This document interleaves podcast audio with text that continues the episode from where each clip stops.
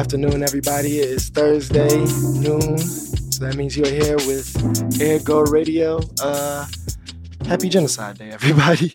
uh, I, I, say that playfully, but I think in this uh, era that we're in, uh, the weight of my ancestors and the indigenous people who have been massacred on this land are weighing heavier.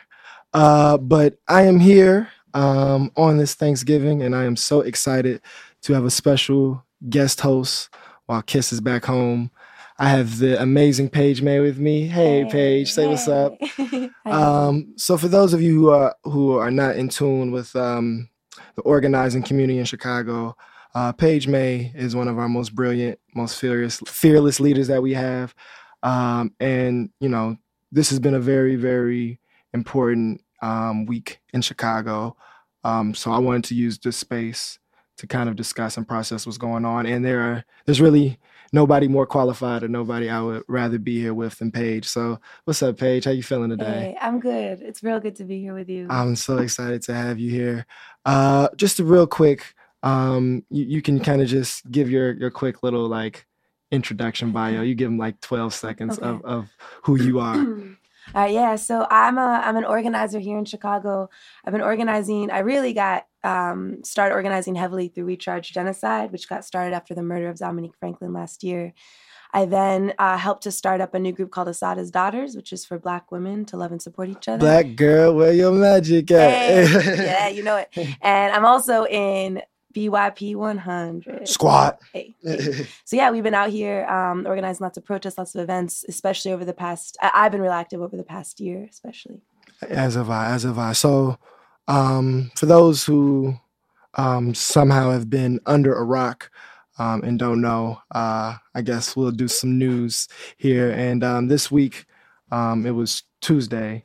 I'm losing track of days. after a court order. Um, the city was uh, forced to release a, a, a, vicious video of Officer Van Dyke uh, brutally murdering Laquan McDonald in the street and shooting him 16 times. Um, I saw the. Did you see the? Have you watched it? I did. I did. I didn't expect to, but yeah, I, I watched it um, right before we took the street, or we took the streets right after it came out about six six thirty on Tuesday. I mean, I watched it and it didn't have sound. Oh, you you were actually right mm-hmm. next to me. Mm-hmm. Um, and today they, I saw something that had it released with sound, oh, uh, which mm-hmm. actually like is a big difference. Yeah. Um, and, and kind of how vicious, um, and how um, excessive it really was. But I don't even think excessive is a strong enough word. Um, so he was walking in the street and he was he was shot five or six times and his body uh, spun while standing, and then while on the mm-hmm. ground he was shot another probably four to five times. Um, and so since uh, there's been there's been a righteous response, mm-hmm. um, and so we've been taking the streets um, and and leading protests and and having a space uh, for anger and mm-hmm. for rage and for community and love as well. Um, so you want to just um, either talk about how we got to this point and why um, it's kind of so ridiculous that it's taken us a year to even have this information mm-hmm. and kind of the process on what it took for the public to be able to see what's going on. Mm-hmm. Yeah, so my understanding, and it it is complicated, right? So Laquan was killed October 20th, I believe, of last year. Yeah, October 20th. Right. And um, so this is over a year ago that this has taken place, almost 400 days.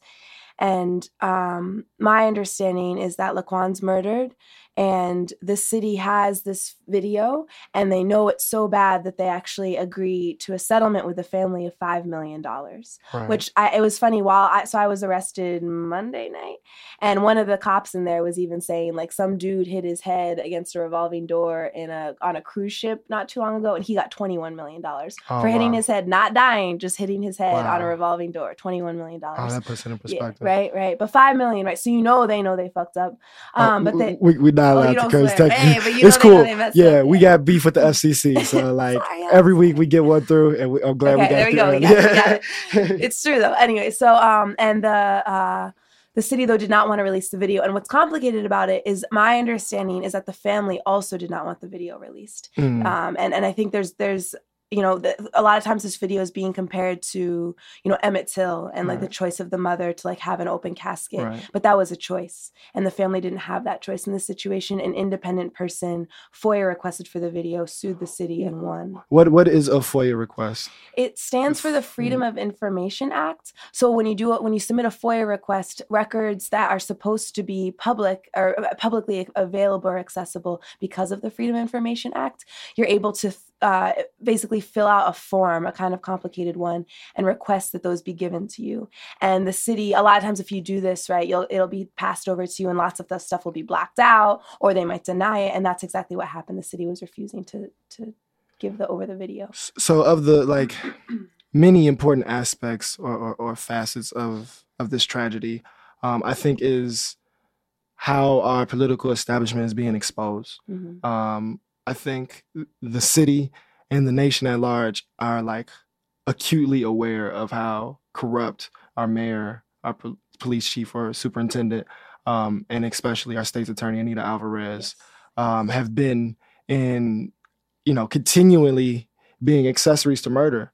Um, and I don't really think there's a, a better way to put it um, by trying to cover up the evidence and trying to prolong any prosecution um, as long as they can. So I think that is very important, especially for those who are maybe a little bit more conservative or middle of the road or more um, likely to respect the authority or to, to have belief in the like the power structures.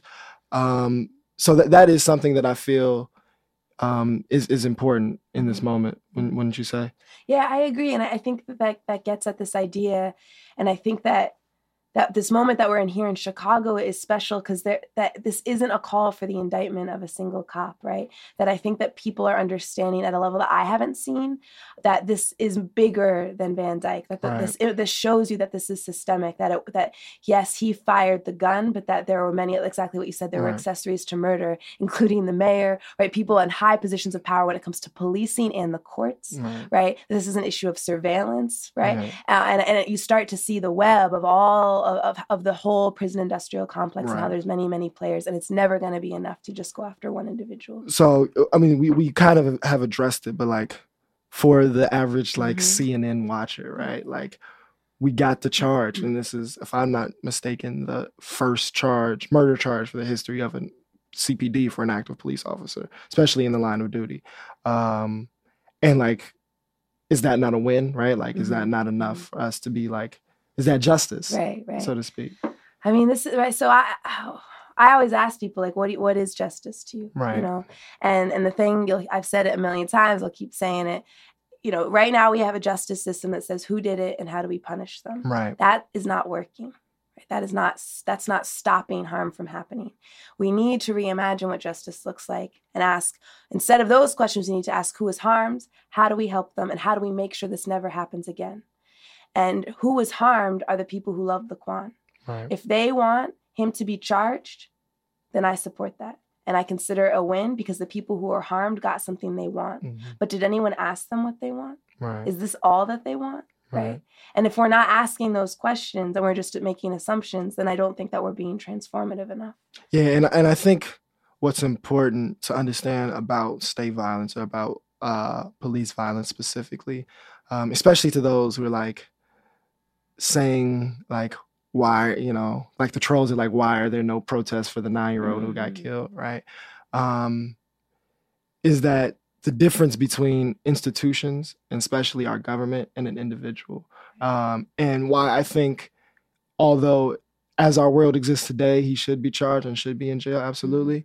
Um, police are not acting as individuals, right? Like they have a institutional um, wall that protects them, um, and so even indicting one cop, like right, it wasn't just him by himself being rogue Right. that empowered him to do that. Right. It was the belief that he had this literal squad with him, Yeah. um, and, and they will say whatever it takes to do whatever they want to do. Um, and I just think that's very important for those who say like, why aren't you protesting inter-community violence? Mhm. Um, that's not like what's in what is it the Declaration of Independence like of like supposed uh, supposed- uh, you're supposed to hold your government accountable, right? Because they mhm. represent you, um, and you can't hold an individual accountable. That's not the job of the people to protest Mhm. a person. Mhm. Um, so yeah, I just want to like let those know that an indictment is technically progress from where we have been. Mm-hmm. Um, but it is not a victory in my opinion. It's not justice. It's not winning and shouldn't. It doesn't calm me down. Right. And that's I think that's getting at like, like they gave that to us to try to calm us down. Right. You know, and like the best thing we can do with it is, you know, say family, I, I hope that this this means something to you, and we're gonna keep fighting to make sure there's no more Laquans, right? That this never happens again, um, because this, you know, uh, reporters were interviewing me, you know, a week before this got released, asking me, "What do you think the city will do? Like, do you what will it change anything if they indict him,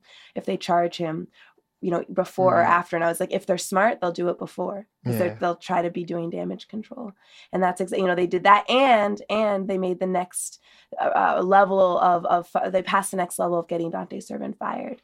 Which yeah. again, uh, what did um someone call them? Justice cookies. they passed out justice cookies. yeah, that, we'll that was it. Charles. That was Charles. Charles yeah, yeah. yeah. Um, and and I think that's important to know that like this did not happen um right? The, these charges did not just happen like out of a sense of like morality, exactly. right? Like it happened because of the pressure that the community has been putting on the police mm-hmm. and the mayor's office and Anita Alvarez's mm-hmm. office for the last year, and they know what's at stake, and they know that they're at risk of being exposed. Mm-hmm. Um, so yeah, um, do you want to?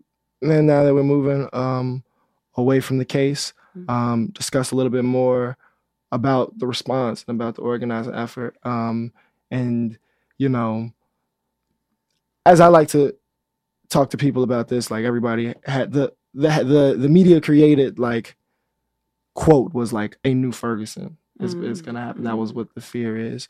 Um, and like I just want to start like as someone who would spend a lot of time in Ferguson and have a pretty solid understanding of what happened in Baltimore, um, is that like uprisings and rebellions didn't happen randomly and like black people you know don't just say oh here's an excuse to like go steal um, that people took the streets as we had mm-hmm. um, and police you know in different forms like instigated um, and created the what what has been known as riots um, through repression and through violent tactics mm-hmm. Um, and so with that kind of as the context of what everybody was fearing going into like this week uh, do you want to talk about today is Thursday, so Tuesday and Wednesday, or, or even Tuesday, mm-hmm. just specifically kind of like how that came about and the fact that it wasn't random. Mm-hmm. Yeah, right. So, oh, there's so much there.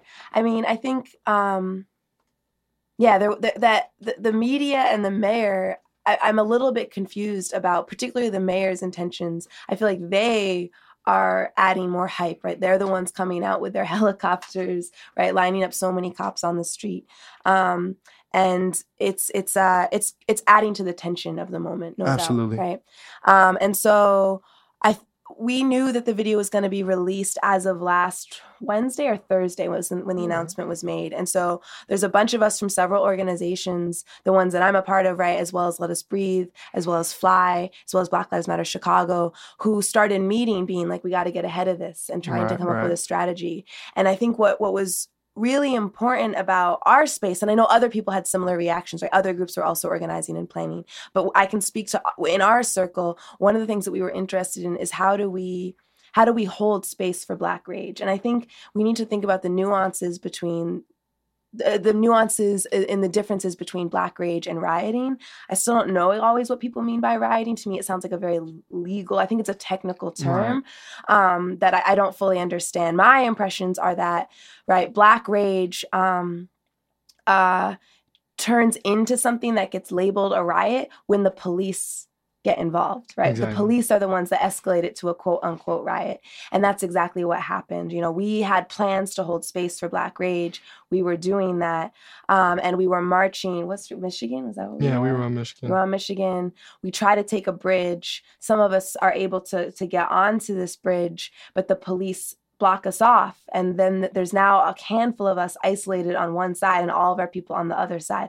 I don't know what was going on in other people's minds, but I was like, I'm gonna go back to my people now. Right, all right. right. Um, instead, they start just grabbing people, pulling mm-hmm. people, um, and we start, you know, we, we love and protect each other. Exactly. Um, we were able to, to, you know, get most of our people away, but they they did grab, they grabbed me.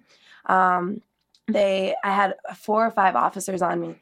I haven't seen the video, um, and in the process of that, two other people jumped in to help me out, and they got arrested. And then yeah, it, it, it's it's uh, actually uh, um, I, I I didn't even expect to go like there that early, yeah, but uh, yeah. no, that's cool. Um, it's actually it was an interesting domino effect because mm-hmm. I was I was on that other side with you, um, and I saw you know brother getting you know hemmed up, and I saw my people like trying to grab him and save him and get him mm-hmm. away from them, and I joined in on that, um, and from that I got targeted, mm-hmm. um, and then people start, and then you basically were trying to come and help me, uh, so me helping someone else led to you helping me, mm-hmm. which led to you getting arrested, um, and so as one of the four people on the first night um, that had wrist and handcuffs. Um, from a personal standpoint, like how does that feel? How does that um, intensify or whatever maybe the effect is um, of actually being detained um, and charged um, on the day that mm-hmm. the police are being revealed mm-hmm. as murderers mm-hmm. or further revealed? Mm-hmm. Mm-hmm. Yeah. Um, that was a lot. That was a lot. Yeah, but let's, it, we're just gonna talk about you getting arrested. yeah, no, it, it's just I'm laughing because it was like you know I'd been arrested literally like exactly one month before, mm-hmm. and the that morning, the morning, the day before we, I got arrested, I had been in court and my charges were dropped for that arrest. Right. So I got the charges dropped, and then the next day I'm back in jail, mm-hmm. uh, and that was not planned. I mean, I think right this is a, a, good example of how policing doesn't work if they were trying to reduce the problem of me being on a bridge that they don't want me mm. on, I only came out angrier, right? So if they if they were thinking that this is going to help stop me from trying to be on those bridges, right. they were very very wrong. Um, but I, I, mean, it was it was uh, this week has been a lot. Um, at, in that moment, it was what I needed. I need, I kind of need that confrontation. It, mm-hmm. I need to expose them for what they are. I need to expose them for what they do and who they're actually serving, who they're actually protecting. And I need to have a moment of feeling like I am fighting back and you are. I, I would rather go to jail keeping them from getting you, mm-hmm. right? Because they wanted to get you right. and that they didn't get you, feels they, good they to me, right? Yeah, like I'm okay going. I'm okay if three of us go down as long as they don't get the person that they were like squatting up around to get. Yeah, you and when you kind of spoke towards that yesterday, it, it kind of um, put words to a feeling that I couldn't quite articulate of like I didn't I didn't know how to feel as I took the streets after watching the video. Mm-hmm. Uh, but once like being confronted and like getting into physical altercations with the cops, like right, the idea of like front lines or you know a battle or war like went from theoretical or hypothetical mm-hmm. or like a metaphor to like i'm actually f- fighting to protect myself mm-hmm. um, and that did nothing but like intensify me um, for yesterday but to those first arrests um, the, the night and, and, and we'll briefly uh, discuss our, our, good friend malcolm london but the night that he was arrested there were four people and i, I just want to be very intentional um, to make sure people know that two of those four were black mm-hmm. women yeah. um, and black women in their 20s and school teachers, right? Like black women who work at elementary schools, yeah. um, which I think does nothing but like first exemplify that black women have and always and will continue to be at the front lines, but just how ridiculous the police are, right? Like that they have to use force and that they feel that they are in order to maintain control, like they have mm-hmm. to physically detain two women who probably, I don't even mean put your business out there, probably don't even weigh 150 pounds, you know? it took five of them. I'm so proud of them. But yeah, like what were we to do? Yeah. Um, and, and so I just, I just think that's ridiculous. So to further like prove how counterproductive and counterintuitive the police are, um, even like for their own agendas, right? Like not even for like the myths of protecting and serving that I think most of the public are starting to realize is not mm-hmm. the reality, but even for like police objectives and what they want to do to further their power, um, they even messed that up. Um, so after the three people were arrested, a, a, few hours later, we were trying to close out um, on Tuesday, um, and many people saw a, a white identified man um, with some of his face covered, mm-hmm. throw what is believed to be a smoke bomb. Mm-hmm. Um, and we don't exactly know who that is. We we may have an idea, um, but as soon as that happened, the police took that opportunity, whether it was pre-planned or not, um, to then choke and attack and surround Malcolm London and then arrest him. Um, and from that, um, be, sparked more confrontation. Uh, but what happened by probably five to six a.m. the next day was Malcolm London was trending, mm-hmm. um, and the entire country and definitely the city yeah. um, came to his defense. Um, and that speaks one to the work he's been doing, two to like his social network that, that he has, but three, um, just how ridiculous it is that the day after we're seeing this video, that you guys are arresting those who are trying to respond to it. Um, so were you in the courtroom or were you just on the on the courthouse steps yesterday? I, yeah, yesterday I they let me. I no, I wasn't in the courtroom. I was in the hallway, and they were only letting us in as people came out. Mm-hmm. Um, and I saw. I, I, I wasn't there. I, um, and and so it was like really really sickening mm-hmm. uh, one just being on 26 of california which is just like an evil yeah. evil place um, but like just the the like contempt that all the sheriffs and the judge had for us um, mm-hmm. as citizens right like coming to support someone during the legal process and just the like continuous threats to like arrest us if anybody said a word really? or if anybody made a gesture if anybody like if anybody did anything, right, she was like talking to us like a kindergarten teacher, but instead of like timeout, she was going to punish us with like having to spend Thanksgiving in jail. Um, and they were just really, really adamant about that.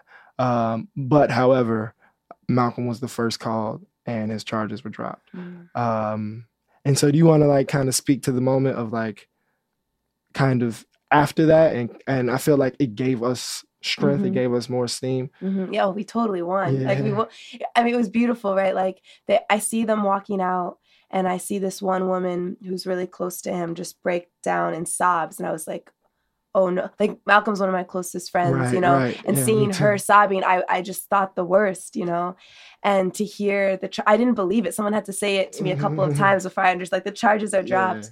I broke down and cried. So I missed the immediate moment. So we all go out. It's announced. Everyone starts the. Uh, I think it was we go on VR, right? yeah, yeah, yeah, right. Um, and when when event very quickly Malcolm actually gets released to us and there's just this uproar. It was one of the most beautiful moments. And I, mm-hmm. I couldn't talk, I couldn't jump, I, I wasn't even mm-hmm. participating, but I will hold on to that for the rest of my life. Yeah. There's, there's the love and the swarming around him and we had folks it, you know we had folks who have been organizing you know for for decades we had folks who have been you know I, I, a lot of the, the, folks that I or, I know, it's through I'm in meetings with them. I'm right. in the streets with them, right? But there was also like hip hop folks, right? Yeah, no yeah, name yeah, was there, Vic Mensa was there, like all, and that it was it was Heard all everybody. kinds of folk.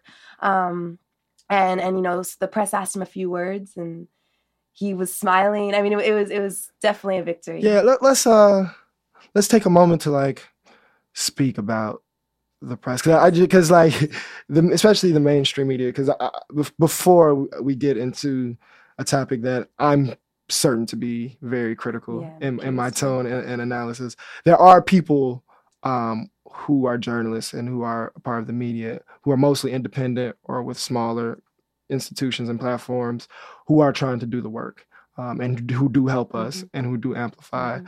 uh, because really visibility is like our biggest security um, so I don't want to just outright bash the press, but I will say mainstream media um, is inadequate at best um, and complicit at worst. Mm-hmm. Um, and, and so kind of just like in the moment of like the smiling guy, like, ooh, how was jail, right? When Malcolm was coming out and, you know, him just being so disconnected with our reality.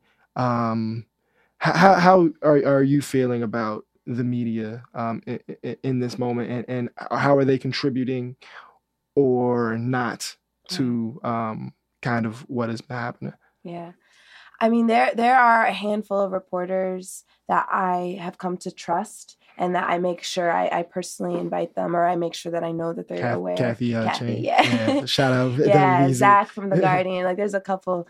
Um, and even, and they are, and it was amazing to me, but it's not amazing, but just like I say this and, and they'll come out and they don't even always like report the story and that's a lot has lots to do with their editors right but that they've shown a commitment to not only the story but to us as people yeah. right and that that's important to me and a lot of the most of the folks that i trust are black right? And I think I suspect it has to do they see this fight as one that they are mm-hmm. caught up in as well, and that that, that they are offering um, they, they, see their work as part of the struggle.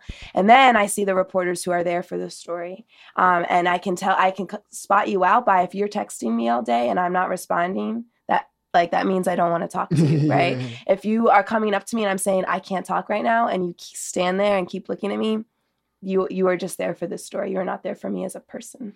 Yeah, I think I think first and foremost, um, it was it was pretty appalling for the week leading up to to the release of the video. Um, just the way they were kind of um, fanning flames mm-hmm. to to America, or we want to be specific, white America's fear of blackness, mm-hmm. um, and just like implying that there will just be this irrational um, kind of like carnal response of just like destruction that's going to come and we all need to brace ourselves and prepare for it um, i felt that that was shoddy at best reporting um, and, and, and, and, really irresponsible uh, and then also um, like propping up the mayor and allowing him to give this like everybody be peaceful speech mm-hmm. without truly critiquing him mm-hmm. uh, for for what he's doing but but i think what they do what i am most like upset about especially those like ABC, especially those like the Chicago Tribune, um, is like what you're saying of like just trying to capture spectacle, mm-hmm. um, and they will cut as much context as necessary to make any incident look like a spectacle um, instead of like a logical progression. Mm-hmm. Um, so I know I had a personal encounter with a, a member of the Chicago Tribune. Yeah. Uh, yeah, man, it was bogus, dude. Like, so there was a moment where we had had a blockade in the road and a lady like drove through it and mm-hmm. it was mm. like it after us just like surviving so to speak this this this brawl with the police um and us being very you know intensified um drove through our blockade and, and one of our you know organizing comrades was like upset and like visibly upset with the car um and i just saw him like trying to shoot this as like the angry black mm-hmm, woman mm-hmm. Um, attacking this little innocent white lady who's helpless. Um, and so I went and like was blocking his shot intentionally. Mm-hmm. Um, and like the first thing he said was like, "Oh no, you can't do that. I'm with the Chicago Tribune." and so? I told him, I told him, I don't care. Um, and he's like, I can film whatever I want, blah blah blah. I'm like, you can, but I'm blocking you. You're not going to film this. Um, and then he kind of like threatened me or was trying to get me to move and like he had to know at that point like there's nobody no officer can get me to move right now so you're not going to be able to do that um, and then he said i'll call the i'll i'll go call the cops over here um, just to like like so tongue in cheek mm-hmm. knowing that we're out here literally like mm-hmm. fighting for our lives um, that like he was basically threatening to go get my executioner right. um, and I got really upset in that moment. Yeah. Um, and, and, I think it was just like really um, emblematic, or just shows um, kind of their intentions and, and, and, you know what they are. I wish I got the guy's name, but he kept identifying himself as part of the Chicago Tribune. Yeah. That's uh, disgusting. Yeah. Like again, like they're clearly not out there because they're down, right? Yeah. If you're gonna call the police on a young black man, right? Like for nothing. For nothing. Right? like, I didn't touch him, right? I didn't like threaten him. We send out press releases, we invite you. If we then say, do not take this shot, you should respect that, yeah. right? And that if you're gonna then threaten us with calling the cops, like I don't want you there. Like you're you're not. I don't trust you to tell this story. I, I think we need to just create our own media more and more. I'm really yeah, yeah. That, that. that that's that that's like of the Let Us Breathe Collective, one of our goals. We have capacity issues, but like definitely like amplifying it and framing our narratives mm-hmm. um, with our own control mm-hmm. is definitely like a goal. Um, and it's necessary for the movie because we have the tools. Mm-hmm. Um, enough people have cameras, enough people have editing skills mm-hmm. um, that we can come together. So if you're listening yeah. and you are a videographer or a photographer um, and you want to help us to start, you know, uh, uh, our own, you know, for the people, black led Media Squad. Um, definitely you can reach out to Let Us Breathe 773 on Twitter. Um, Let Us Breathe 2015 at Gmail. You can just hit me up. Uh, if you're listening, I'm, i assume you know my social media. if you're not, if you're just listening to 88.5 WHPK in uh, in your car, much love. This is AirGo Radio, and I'm here with Page May, and I'm Damon Williams. Uh, but yeah, we need people. Mm-hmm. Um, how do you feel about? Because I think what was what's special about this moment is that it is widespread enough as we're talking about the need for people that those who are not like who don't do this every week, right, um, are coming out um, and coming out in numbers. Um, do you, do you feel that we? How do you feel just about about turnout, especially those who may be foreign to like organizing or what we Right. call protests? Right. So, in, t- the the context that you need to know is that Chicago is really hard to mobilize people in, and everyone has their own theories as to why that is. I think it has a lot to do with, you know, this is where Fred Hampton and Mark Clark got shot in their Mhm. sleep, right? This is like the the police department that has killed the most people, right, in the country. Um, this is the the police department that stops and frisks people at a rate four times worse than New York City. This is hyper segregated and it's massive in its geography. Also, I just learned that CPD has the most police per capita. Mm, mm, Uh, yeah, and that and doesn't s- even include U of CPD, I'm sure. right right or any of the colleges and and, and when you or the the state sheriffs or county sheriffs and and when you think about obviously how policing works in basically the most segregated big city in the Mhm. country um if we have the most police per capita that's not equally distributed Mhm. across the population right? Like that's heavily concentrated on the south and west side. So i don't even think the stats can like properly account for how heavily police chicago is. Yeah. and it is at a level that has no comparison like it stands alone in how it polices our city. And they also have hijacked 40% of the budget. So for those who don't know um, for 40 cents of every tax dollar that you spend in chicago is going to police and bullets and as a and that's like one day's worth of that police funding wh- is the amount that we spend on violence prevention over the course of four, four years. years. So Four four years. four million dollars a day is what it costs to for CPD to operate. Um, and just one of those days Mhm, mhm, could take four could fund four years mhm. of violence prevention. I think that just that just speaks to. I mean, at, at the, how do you? We'll talk a little bit more about like people coming out, but like, how do you even? How do you reconcile that, right? Because like for me, it's getting to the point where it's hard to not be like just completely idealistic or you know use broad strokes or you know Right. see things as black and white. It feels inherently evil to be taking money Yeah. away from what it what it's what it takes to run a society, what it takes for people to be safe, Yeah. what it takes for there to not be widespread violence, what it takes for people to have food, shelter, and healthcare, and to spend that in policing those people. Right. Um, you as someone who was like not born here, because like I'm just now Mhm. having to learn that this is what I've been growing up in. Um, it felt like the norm. Um, d- is there anything that you see on like j- just any like it doesn't make sense to me, Right. and I- and I feel like there has to be some more nuance to it than just evil because it feels very evil. Um, I, I think that uh, part of it, I, I I think it is uh, not just evil. Um, I think that I'm part of it is that I don't understand where the money's going. I think that we need to figure that out, and that might help Mhm. answer the question. Um, and I, I can speak more to what I mean by that in a second. But I, I'm always concerned, right? This that that the problem that we're in today, I understand as deeply tied to slavery, and and this i'm someone who like four years ago if you were like we're still fighting the same fight as the slaves i would be like that's absurd.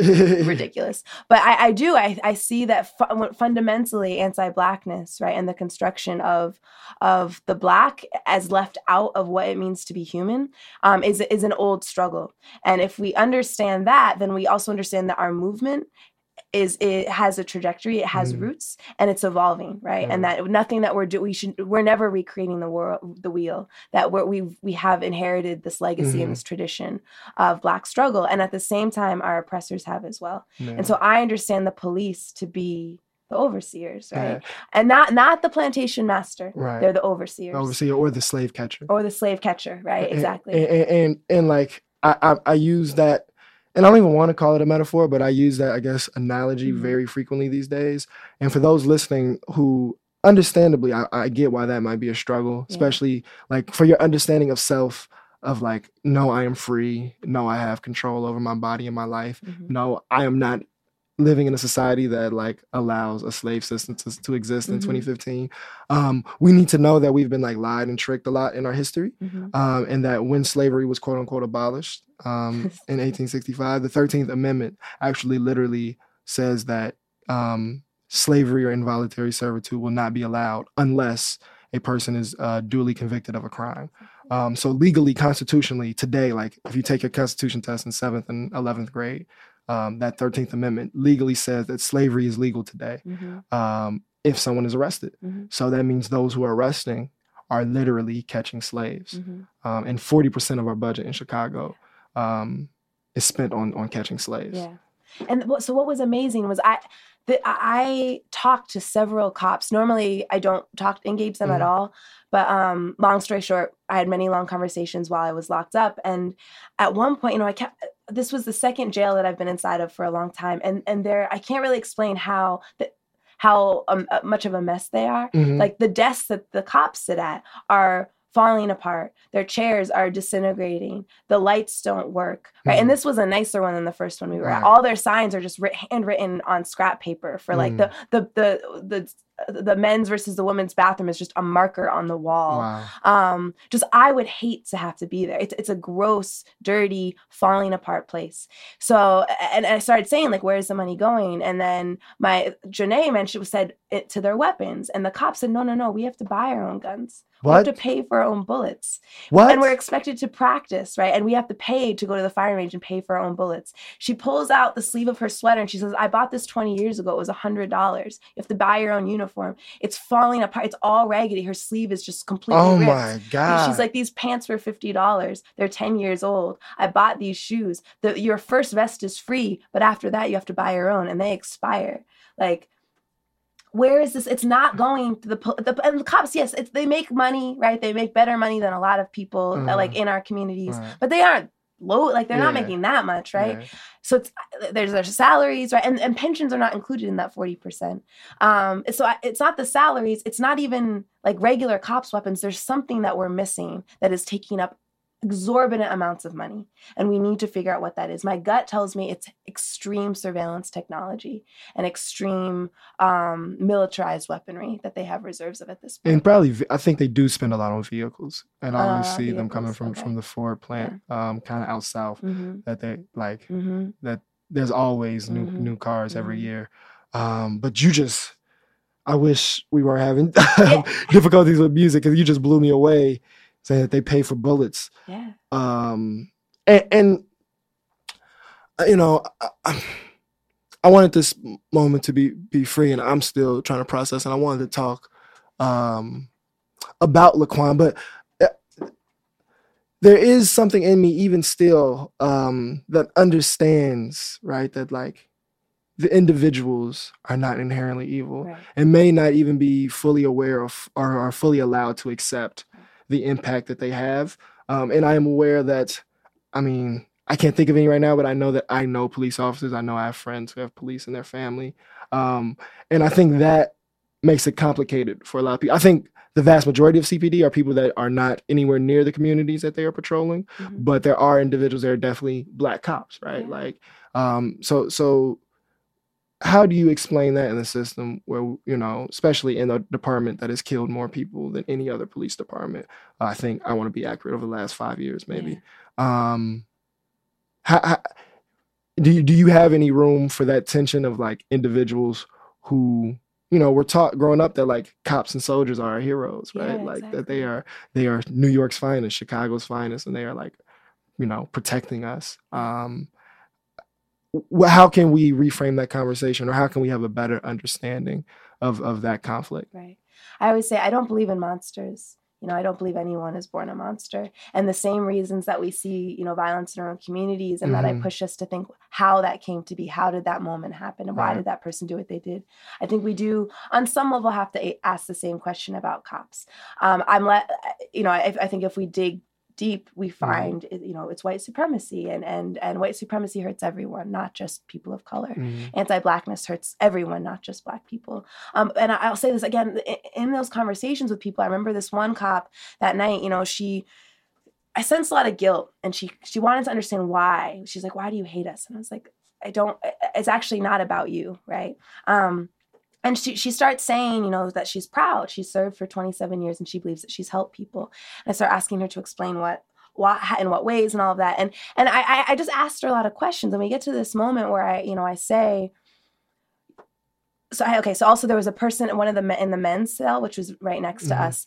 This guy came out and he was being sort of like questioned and processed uh and we could hear it was happening and he was there because he had been caught he was like drug uh, like super high in public. Mm. and so they were asking him you know have you used drugs today? He's like yeah i'm a drug addict. And they were like what do you mean? I'm physically addicted. And they they start asking him like medical questions that i'm like he's naming i need help. They're naming you need help that we cannot provide. And like that man is get, is getting released and like nothing has changed. He Right. is mm. aware of the problem. The cops are aware of the problem but the cops don't even have the power Right. to actually do what they understand to be necessary to address this problem. So i started asking her questions and i you know like you know do do you she'd been working there for 27 years. I'm like okay that's war on drugs. Do you think the war on drugs has actually helped? And she said no right, Right. it has not i have hel- there have been people that i have helped but that the policing of the war on drugs has not helped and i asked her like you know if if you know the money that is going to support this if you were out there doing your thing and she believes in relationships with people and you were doing that if you were given the power to instead of bringing them here to this cage instead bringing them to a mental health care facility supporting them through drug addiction helping to support them to like have a good quality public education like what resources do you actually need other than that badge and that bullet to help people and do you have that power as a police officer and she said no Right. she she knows it's not working. Every cop I talked to, and I talked to a lot of cops all around there, they all understood that the policing as it is is not working, and that if we actually want to reduce harm, we're gonna have to reimagine what it is that actually keeps us safe. And that was shocking to me. Like they understood that. At the same time, there were cops that were coming through refusing to talk to us Right. that I could tell hated me right. that I equally in turn return that favor, you know? Um, and and you know, I I just I believe in at the end of the day, I don't believe in in exiling people. I don't I don't believe in in hating people just to hate them. But I'm not gonna lie, it's hard. Yeah. I don't know if I can ever not hate because like Van Dyke. Yeah, yeah, because I think there are those who are just I don't want to use the word inherently, but who are actually violent, who are Yeah. who are actually prejudiced and have bigotries and hatred for people um, that they understand that they have the authority Mhm. to um, execute with impunity, Mhm. basically, um, except for one Right, guy Yeah. Um, and they have the support. And so it's just really interesting to see people, and it, it, it goes past just the police, like people just protecting their institution no matter what. Uh, being outside of Anita Alvarez's office and seeing a mostly black staff or a mostly staff of color. I mean, and she herself is a, a woman of Yeah, color. we yeah, have we yeah. can't we can't forget. Um, this is the state's attorney we're talking about, um, who like the bar association actually last night called for her resignation Oh, really? Um, and so, like. The the like the Washington Post today has an article of like why she's the worst in the country. Um, but I'm watching them in there like with all these people who are angry. Ronnie Man's mother is outside. Ronnie Man was killed seven days before Laquan last year, um, and they're like smiling and taking pictures like it's like it's a, a circus or something. Um, Mm, mm, and it's just really interesting to see that. But I want to get back to to the streets and last night yeah. um, and, and why last night was important. Um, um, you know, I think we, we should be careful, but like just kind of discussing, um, kind of how last night went about.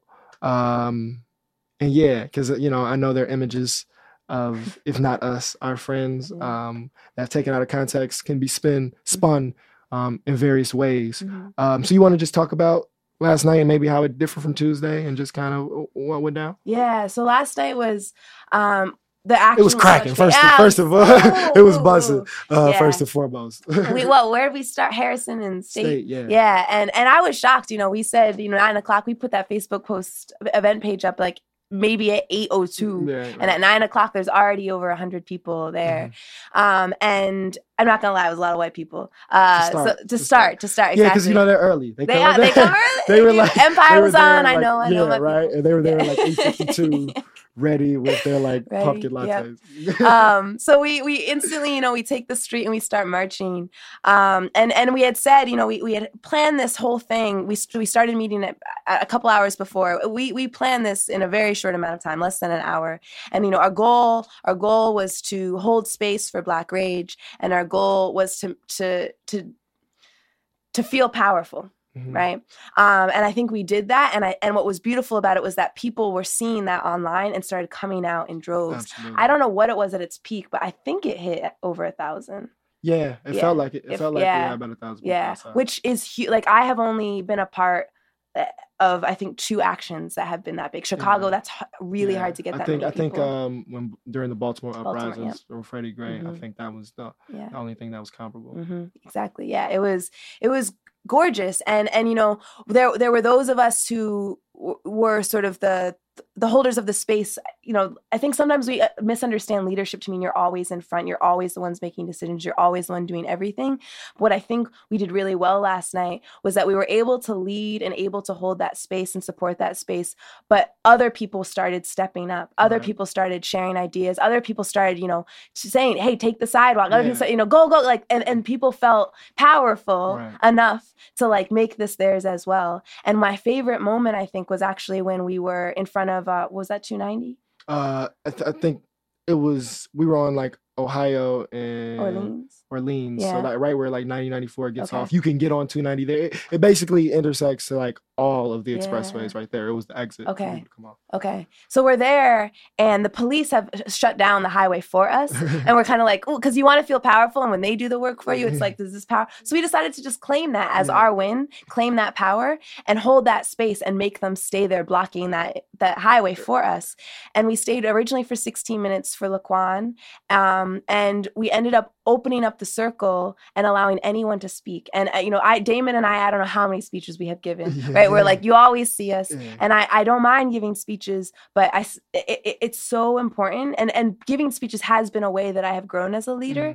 Mm. Um, and and to see folks coming out, and uh, everyone I talked to, it was either their first protest or their second, right? right? And and even the family, Laquan's cousin was there and right. spoke, and to hold that circle with those people, and for people to come in and all of them face the cops and yelled the cops and to hold that stage for them mm-hmm. to let that out and say whatever they wanted to say to those police i'll never forget that. And there was this moment where i'm holding the the the speaker in one hand and holding laquan's cousin in the other as she like mm-hmm. sobs in my arms. And it was the best and the worst thing that has ever happened to me in my life. Yeah. I, and I think that was beautiful. I think that that is what has like made this um work um so important for me as having access and connection mm-hmm. to these families of these victims. Um, and like last night and being impromptu, like she just told us she was his cousin. Like we didn't yeah. call her. It wasn't yeah. like a thing where we propped her up. Yeah, exactly. Um, she just saw people were um, standing up mm-hmm. in her cousin's name and mm-hmm. came and joined us. But you know, having access to Martinez, uh, uh you know, Rekia mm-hmm. Boyd's uh, brother, having access to Dorothy Holmes, uh, being around Mike Brown's parents, seeing Tamir Rice's parents, um, it, it makes it so much more real. Um, it makes it so much more than a hashtag, um, and, and, and that is that is literally why we fight. Um, so I want to get to at least two more things before mm-hmm. we get out of here. We're on 88.5 WHPK. I appreciate everybody who's listening. Uh, I have Paige May here co-hosting with me mm-hmm. as we're discussing um, what's going on in our city and in our world. My name is Damon Williams. Um, so something that's kind of funny to me because I, I like over the last five years have grown to really, really hate Christmas, right? I like everything about it. Uh, I think it's like one of the craziest lies. Uh-huh. It's like top five lies of like that are s- still around mm-hmm. in humanity. Um, and so people were messing with like the Christmas tree yeah. on Michigan. Um, and I know a lot of people were like, oh, Christmas has nothing to do with it, or why are you guys mm-hmm. doing that? Or like, you know, kind of shunning that behavior. Right. Um, I believe it's 100% valid and I believe it is connected. Mm-hmm. Um, so do you want to speak on that a little bit? Yeah. I mean, I think the simplest way I can put it is like we're there with Laquan's family, right? Um, and we basically were saying that no one gets to celebrate uh, that, that, that this is that there's nothing to celebrate right now. Um, that no one gets to celebrate in this moment of of black people being murdered left and right of black people being harassed left and right.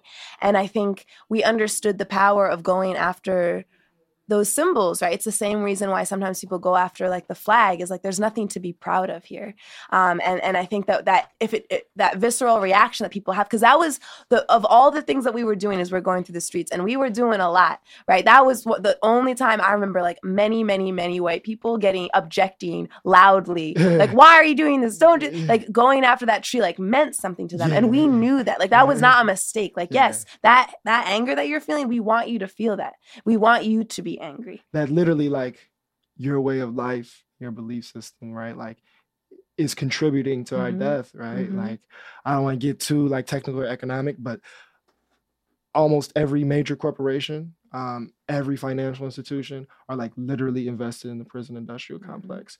So like your phone bill, um, most major retailers, all either profiting or investing um, in in a, in a legal slave system, right? So Mhm. like the idea of Christmas and like them creating this whole marketing thing of like your belief in like you know make believe, right? Yep. Um, Mhm. is is actually funding or also being funded by like the destruction and you know the, the stealing of black bodies Yeah. um and i think that's an important connection that i think we can start to make in this space while, while the conversation is open um we, we, we only got like seven or so minutes left um and i always like to to learn um from everything i do and, and to to always Yeah.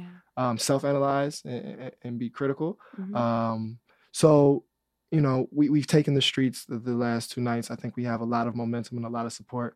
Uh, my Twitter has never really like been more active than it is now. yeah. Um, and I'm really appreciative of that. Uh, but where do you think, where do you think we are still most limited? Where do you think um, maybe we've made mistakes? What do you think we can correct? Um, you know, just, just what, what is a, a critique, um, a constructive critique you have of the work that's being done or, or what's happening right now? Yeah, I think uh, two major things. One is is I think we missed opportunities to um, do political education. Right, that's one of the main things that you can do as a leader. And I think particularly talking through um, why we center Black women. Uh, First of all, why we just center Black people, because a lot of white people kept getting mad at me for saying Black people in front or white people get out of the Mhm. circle or like out of the center of the Mhm. circle. So I think, and part of that was just like we didn't bring bullhorns. You know, like the logistics of like there wasn't a way to talk to that many people. Our mic checks, even that wasn't working. Um, so I think we always need to be going into any a- action we do. It needs to not just be what do we want people to feel and do, but also what do we want them to know, right? Um, and it can't just be that you matter, right? 'Cause that's important. And but there, I think we always need to push push ourselves and each other, um, and especially when it comes to like the marginalization that happens within our own community as Black Mhm. people. So that to me feels like a missed opportunity. Um, and then also, I think we haven't yet figured out. I know way more than a thousand people are angry, right? Yeah. So, and and part of this is just logistics of the city, which we spoke to a little bit earlier. And we, it's not, it, it, it's not mistakes necessarily that we're making, but we just we need to be bolder and more creative each and every time, and figure out better ways of supporting folks. Like it's not, we are not the only people that are going to organize actions, and we have to be okay with that, and figure out how do we support other people in better Mhm. ways because if, if we're if if we are gonna have you know I, I- the media was hyping up it's gonna be the next ferguson and i i like i'd be okay with that like i'm okay with with that kind of uprising um but i'm also okay with with people doing whatever they want to do in chicago um but if if we want that kind of ongoing sustained um resistance that that isn't just contained to like one area um like d- we just take downtown every Mhm. day then we're gonna need to to have just more people leave. yeah, or- yeah, I think I think that is overall of the work even before um this this Laquan McDonald um I don't know what to call it tragedy Yeah. um is that I think our biggest limitation as organizer or as those who are actively resisting um is that there is a disconnect Mhm. between those who are most affected Yeah. from the system that we're fighting um and a lot of that is due to access a lot of that is due to segregation um, a lot of that is due to like protection, right? Like if you have warrants, you know, Yeah. which a a like scary amount of Yeah. young black men specifically Exactly. on the south and west side have, like going and confronting the police might not seem Exactly. uh, like the way to go. Um, and so just overall, um, I think that is what is needed. Um, and I think definitely those as organized need to to understand that there is some barrier to entry or some Mhm. lack of accessibility to, to Mhm. what we're doing Mhm. and figure out new creative ways. Um, and even if that means getting out of the front, right. right. um, to allow those who are most affected by this era of mass incarceration, because that's what it is. We had 250 years of slavery, 100 years of um, de jure or de facto segregation, Jim Crow, Mhm. um, and, and now we're about like 50 years of, of mass incarceration, Mhm. and and that is more than just the people who are in jail right now today, right? Like that is a whole system Mhm. um, that is in place, and and and we are all affected by it. And, and you know, I've been harassed since I was 13, but I know that I, through privilege, right, like I'm not experiencing Right. the the boldest, you know, hit of the stick. Right. Um, and and I think that that is what is most what is most needed. Um, so you know, we only got a few minutes left, and I want to definitely just be intentional of of having Laquan um, in our hearts and you know in our words.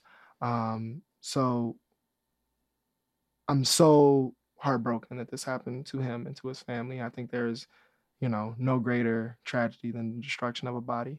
Um, but um, I, I am also excited for his legacy Yeah. um, because we will continue to honor him and fight for him. And I think because of him, um, the world can potentially be better hmm for some people, um, or maybe even a lot of people. Um, so, what, what, what, from your position, um, would you see like being the trajectory going forward um, from, you know, from this tragedy? Yeah. I mean, I think that we're already seeing it that that the murder of Laquan has called into question for many more people than I have ever seen before, has called into question the, the le- legitimacy of the police. Yeah, That is already happening, even before the video dropped, right? Like and that, that's incredible. Overall, Exactly. the legitimacy of, Yeah. of the institution. um, and I and and so um, to me, like that's we that's what I've been fighting for for so long. It feels like, um, and and so um, it's horrible, right? That people have to die for this to happen. And and and and I think the thing we have to push back on, what we don't want a legacy to be, is the idea that only when it's 16 shots that we should do Right. this, right? One one shot, one shot two is shots enough, is, uh, is just as Right. tragic. um and, and and but i think that people realize that right and that's really exciting to me um and i think and i think that the, that the work with his family figuring out how to move forward given that they didn't want the video released that offers a real opportunity to show to live out what justice looks like um, yeah, Yeah, absolutely. I, I that, that I, I mean, you put it. That's exactly how I feel. Um, I now wholeheartedly consider myself a prison abolitionist, which eh, eh. also makes you a police abolitionist Yeah. because they, they are one and the same. Um, and I think that is a really difficult concept, especially a week ago, uh, for people to Mhm. understand. Uh, because we've been taught that the police keep us safe and that there are like just inherently bad people and that there is this idea that is crime and that there, there's there's this idea that is criminals Yeah. um, and excommunicating them is the only way to keep the rest of us safe. Uh, and I think people can connect to the history that like crime was created, that idea was created to repress Black people, right? Yeah. There's violence, but the Mhm. idea of crime was created by our society, um, and how we handle that has been wrong.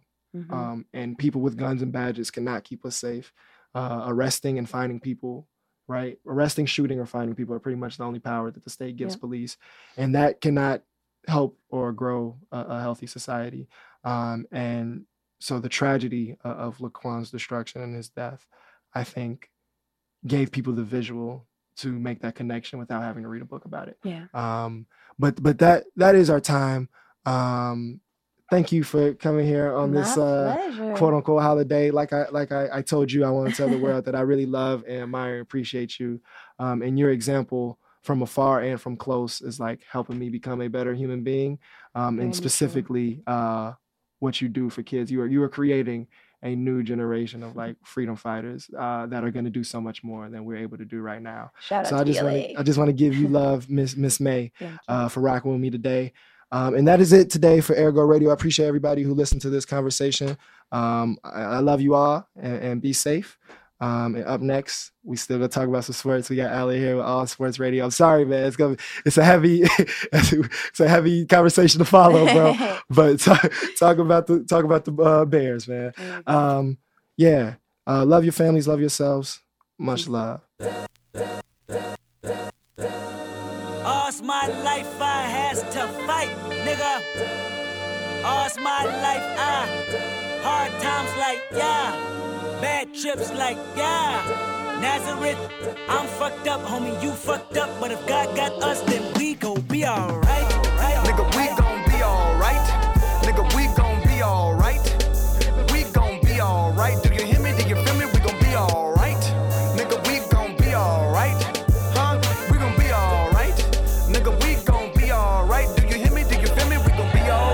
Uh, and when I wake up, I recognize you looking at me for the pay cut. Bahamas, I be looking at you from the face down. One Mac 11, even boom with the bass down. Scheming, and let me tell you about my life.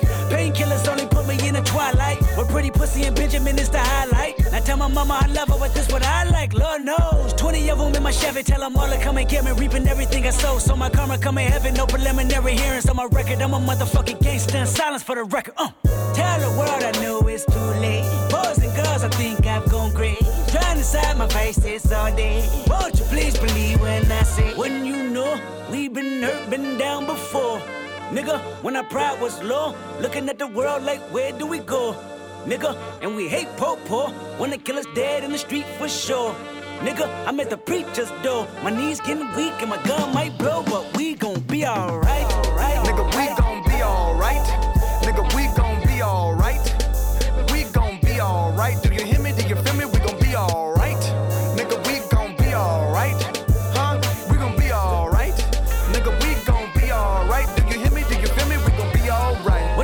You a house, you a car, 40 acres and a mule, a piano, a guitar, anything. See, my name is Lucy, I'm your dog. Motherfucker, you can live at the mall. I can see the evil, I can tell it. I know it's illegal. I don't think about it. I deposit every other zero. Thinking of my partner, put the candy painting on a Rico. Digging in my pocket, ain't a profit big enough to feed you every day. My logic, get another dollar just to keep you in the presence of your Chico. Ah! I don't talk about it, be about it. Every day I sequel. If I got it, then you know you got it. Heaven, I can reach you. Pet dog, pet dog, pet dog, my dog, that's all. Pick back and chat, I trap the back for y'all. I rap, I black on tracks, so rest assured. My rights, my wrongs, I right till I'm right with God. When you know we been hurt, been down before. Nigga, when our pride was low, looking at the world like, where do we go? Nigga, and we hate po po, wanna kill us dead in the street for sure. Nigga, I'm at the preacher's door. My knees getting weak and my gun might blow, but we gon' be alright. Nigga, we gon' be alright.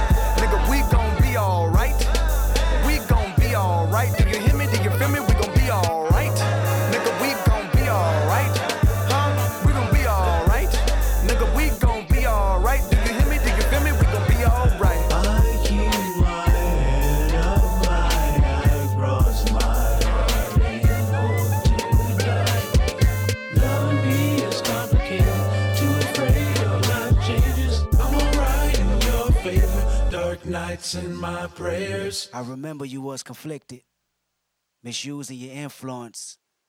Sometimes I did the same, abusing my power full of resentment, resentment that turned into a deep depression. Found myself screaming in the hotel room. I didn't want to self destruct. The evils of Lucy was all around me. So I went running for answers.